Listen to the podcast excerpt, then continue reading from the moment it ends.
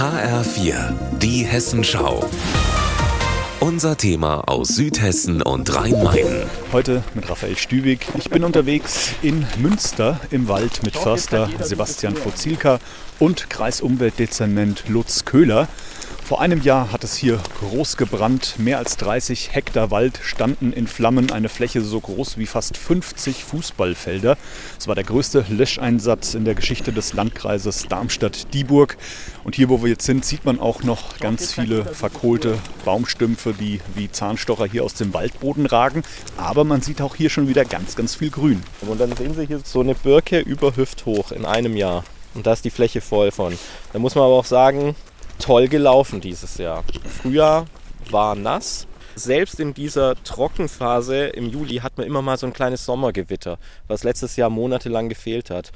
Das heißt, auch da haben sie immer mal Wasser gekriegt und dann ging es ja im August richtig los. Regen, Regen, Regen, Regen. Und da ziehen die halt nach oben wie verrückt. Das heißt, denen ihr Feind in den nächsten Monaten ist eher dann das Wild. Ja, wobei, wenn sie auf die Fläche gucken, das äh, ist zu viel. Das können die Rehe nicht alles fressen. Es ist einfach viel zu viel. Das, natürlich werden die angeknabbert, aber wir sind hier weit davon entfernt, dass ich mir hier Sorgen darum mache, dass hier kein Birkenwald entsteht. Das ist richtig dicht mit Birke und mit Pappe naturverjüngt. Also hier ist eine Fläche, da muss ich gar nichts machen. Es läuft ganz von allein. Das sind also Baumarten, die sind Pioniere, sagt man.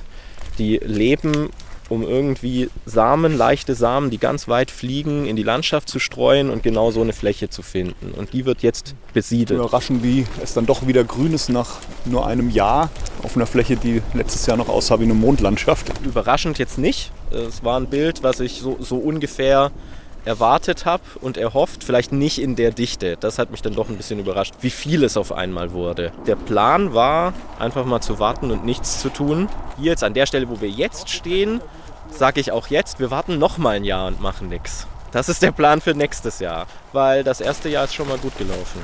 Ja, die Natur kämpft sich hier also zurück. Ein Jahr nach dem Waldgroßbrand in Münster wachsen hier wieder tausende junge Bäume.